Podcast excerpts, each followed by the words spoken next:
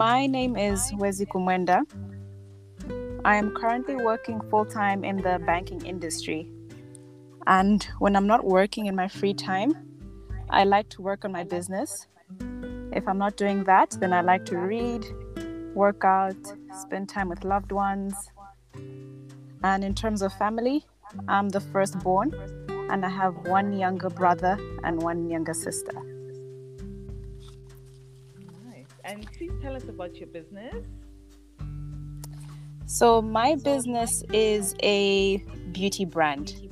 I try not to box it up too much because I'm still trying to venture out into different areas of beauty. But it's a business I started as a hobby in 2016 and then somewhere along the line i decided to formalize it so i started it when when i had like my first corporate job and i wasn't really enjoying the job at the time. So i also had makeup as a hobby then. So it was kind of like an escape for me from the day-to-day stress. And then eventually i was like huh why don't I try to make money from this hobby? So, did you start um, doing makeup for other people, offering makeup services, or you just just branched into um, selling products? Yes, so I started doing makeup for friends and family. Initially, it was for free but they said they would encourage me to say no you should charge people for this because you're really good mm-hmm. so that's how i'd spend my weekends doing makeup for friends that would go to weddings or engagements. Or once in a while i'd have a bride. Or yeah or somebody that was attending a big event and they just wanted their makeup done or for a photo shoot. Okay great. Um how did you obtain your capital? For instance, um, the makeup products that you are using on your friends, your brushes, and the like. How did you get your capital to to start off? So the capital for getting the products to do the makeup was done by myself. So a bit of my salary would go towards that. So every month I would buy a little bit more that went towards my kit. So this month I'd buy maybe five different shades of foundation. Then the next month I'll five different shades of lipstick, uh, so on and so forth. So just to dive deeper into your business, you're saying it's a beauty brand. Um, do you make um, other stuff rather than about makeup people? What else does the beauty brand do? So the beauty brand essentially has pivoted quite a lot over the years. Um, from the outside looking in, it looks like I'm doing the same thing, but um, because there's so many different avenues in beauty, I've had to change according to what customers responded well to. So initially, I started selling um, like toiletry bags and makeup brush bags and then eventually people would ask to say, okay, we need brushes for these bags. And then I'd start selling brushes. And then they'd ask me, oh, do you sell beauty sponges? And I said, no. And then I'd add that onto the catalog. And then people would ask for eyelashes and glue. Slowly, slowly, that's how I've kind of changed from actually doing makeup on people to providing the tools that they would be using.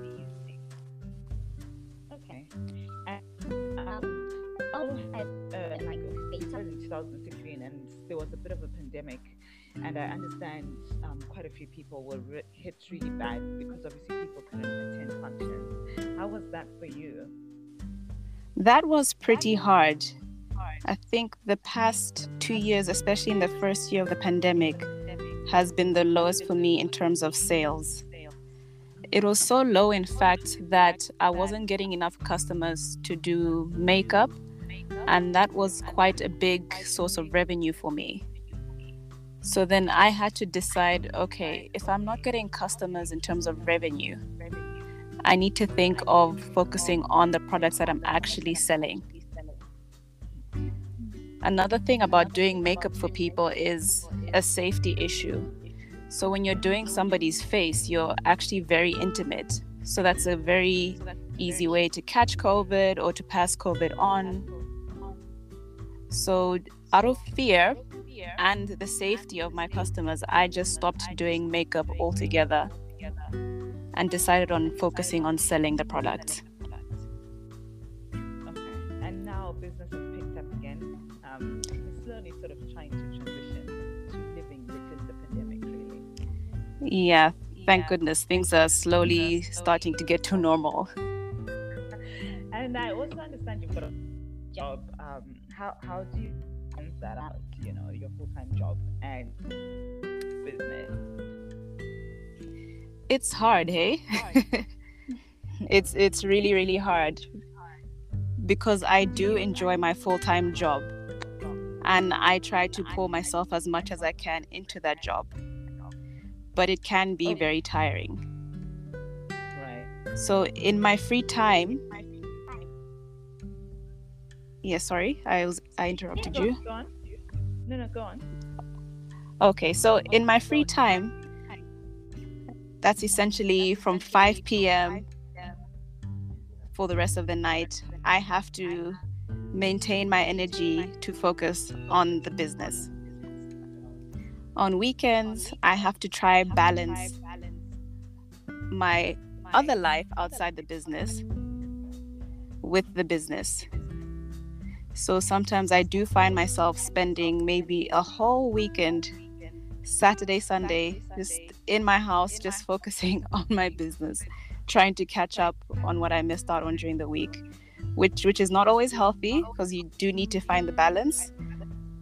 But that that's the reality of it. So do you have any other employees? Just a? Word. As of now, it's a one man band. I do hire um, part time interns that help me with the social media, but I don't have them full time as of yet.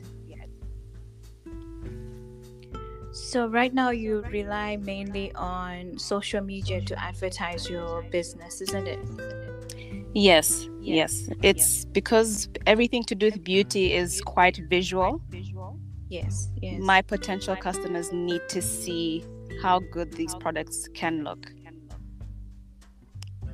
And have your customers been growing? Like, what's what's your growth like for your business? Um, and you know, what are your sort of goals for the business? If we say a year from now or five years from now, what do you hope to achieve?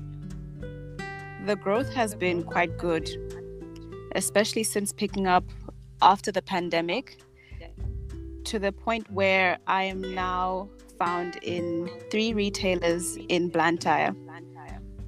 Okay. Wow, that's These are great. yeah, yeah. So these are small boutiques that are happy to products or customers have asked for products that I provide. So I'm looking to expand into Lilongwe and maybe in a year's time in available in South Africa or Zambia, Tanzania, just to be international. Yes. Oh, you forgot to mention Zimbabwe. Zimbabwe as well. Definitely Zimbabwe. yeah.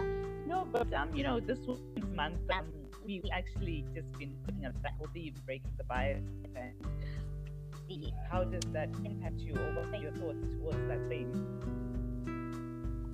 Yeah, this Women's Month has been quite insightful. I've I've been watching a lot of um, events and speeches centered around the break the bias hashtag. And what it means for me is we need to actively acknowledge the bias uh, that plays against women. We have to accept it and deliberately combat it. And it starts with ourselves as women. We have to unlearn the the toxic mentalities that have kind of been ingrained with us growing up um, because of what society places on places on us as women. So I'll give maybe a very shallow example to say a woman's role is in the kitchen. which is not always the case. Some women do love cooking, but some women like to be out in the field. We have to acknowledge a bias such as that and challenge it and be open about women can do pretty much whatever men can do. And on that, like, what what do you reckon it's like? Um, you working in business, how are other women sort of supportive towards your business, or even in your corporate culture? Um, how is it for you to climb that corporate ladder as a woman, or other women executives in your organization? I think I'll start with the corporate environment. Um, banking has stereotypically been a male dominated industry, but I've been fortunate to see a lot of women in some high positions. And just seeing a woman in that position has kind of encouraged me to say, if she can do it, I can do it as well. Even though once in a while you come across a man that will not take you seriously or you because you're a woman or because I'm quite young to be in that industry and the level that I am. But you shouldn't let something like that deter you. In fact, it should challenge you to prove them wrong, to say, no, I deserve to be here. I've worked hard enough to be here. And I am been and I'm more than willing to do my best to fulfill my job. And in terms of my business, I don't think my business would be where it is if it wasn't for women.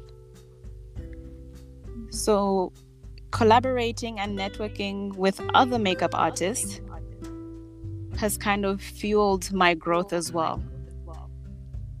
So, what I like to do is I like to reach out to other makeup artists to trial my products because they would really know how well a product would work. So I could give them a brush to say, oh, please try this with your customers and give me feedback on how it performs. And if it, even if it's good or bad, please let me know and I can go back to the drawing board and try do a new design for it.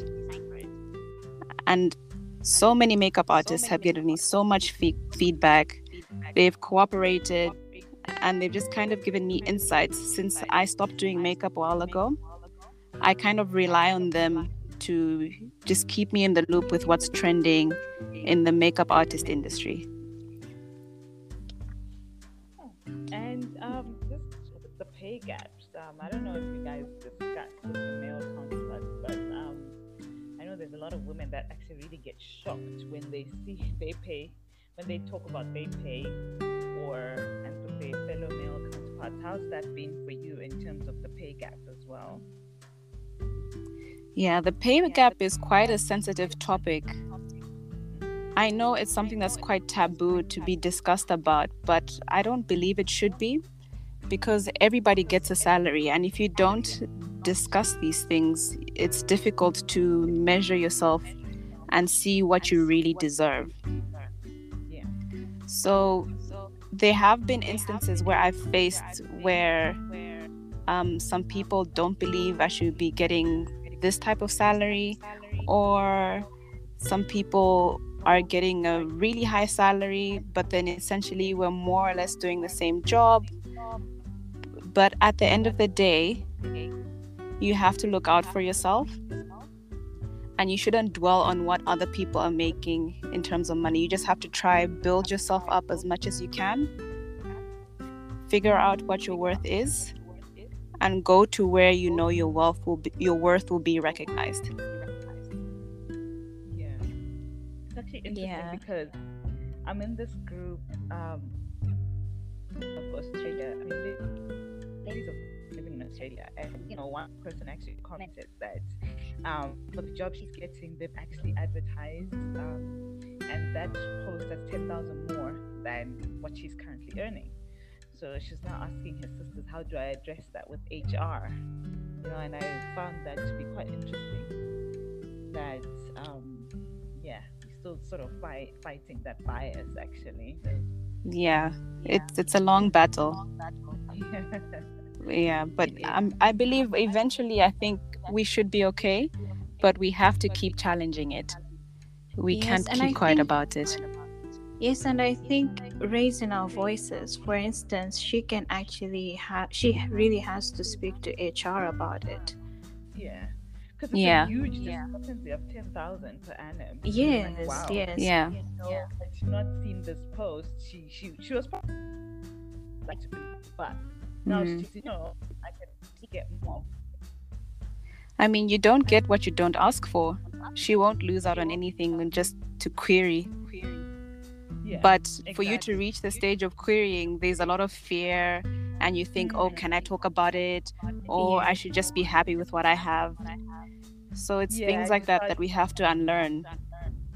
Yeah, and I think being in diaspora as well, people tend to think, oh, you know, I should be grateful for this job, just because Yeah. you know people are finding it difficult. So yeah, I think it's also one way we, we really need to tackle that issue actually. Yeah, I agree. So for your work Okay, life, wh- like how do you balance your your you know your your family time, your home time, your business time? I understand that you said you work during the the weekends, but you know I think this is one aspect, and I also trying to see whether we can achieve balance. So yeah, Yeah, it, it's quite tricky. I, I find myself, I'll be on track, my routine is in check, and then something will pop up and it'll just make me start again from one. Yeah. But what I feel really helps is to plan, to plan your day to the hour and try to plan in advance as much as possible. Because it's very easy to get distracted into um, something that's maybe taking too long or something that is not part of your plan and has derailed you for the rest of the day. So, but when you have a plan in place, you're able to say no to the things that aren't necessary. and you're able to say yes to say okay this is what i really need to do. i need to prioritize spending time with my family on saturday. anything that pops up that's not in line with that i have to say no to that I think we really, I think from my experience, I really struggle saying no to things. And I think as I'm getting older, I'm in my 30s now, just learning how to say no to certain things has been, you know, quite a challenge, but I'm getting there. yeah it's a learning process i think i'm the same with you no no is such a difficult word to say but when you Yeah. do say it you feel much more powerful than you thought you were Yeah, true. yeah, that's that's really true. I think it's it has to be a quality over quantity type of um, situations these days. Well, for me, that is. Um, I see those actually the people become part of my circle because it's almost like you can um, two stones at one time. You get it? Like we talk about business and we talk about pleasure, and you know you've got your other people that are just more pleasure like, and I'm just like, oh gosh, I don't have time for pleasure.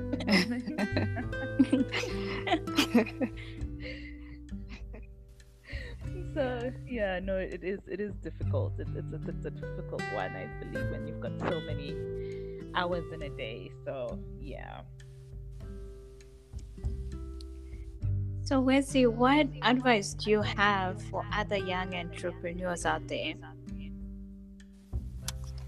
Uh, so I think the two or maybe three things that I would tell a young entrepreneur or somebody that's looking to get into entrepreneurship is to find something that you have a passion for that's beyond the money.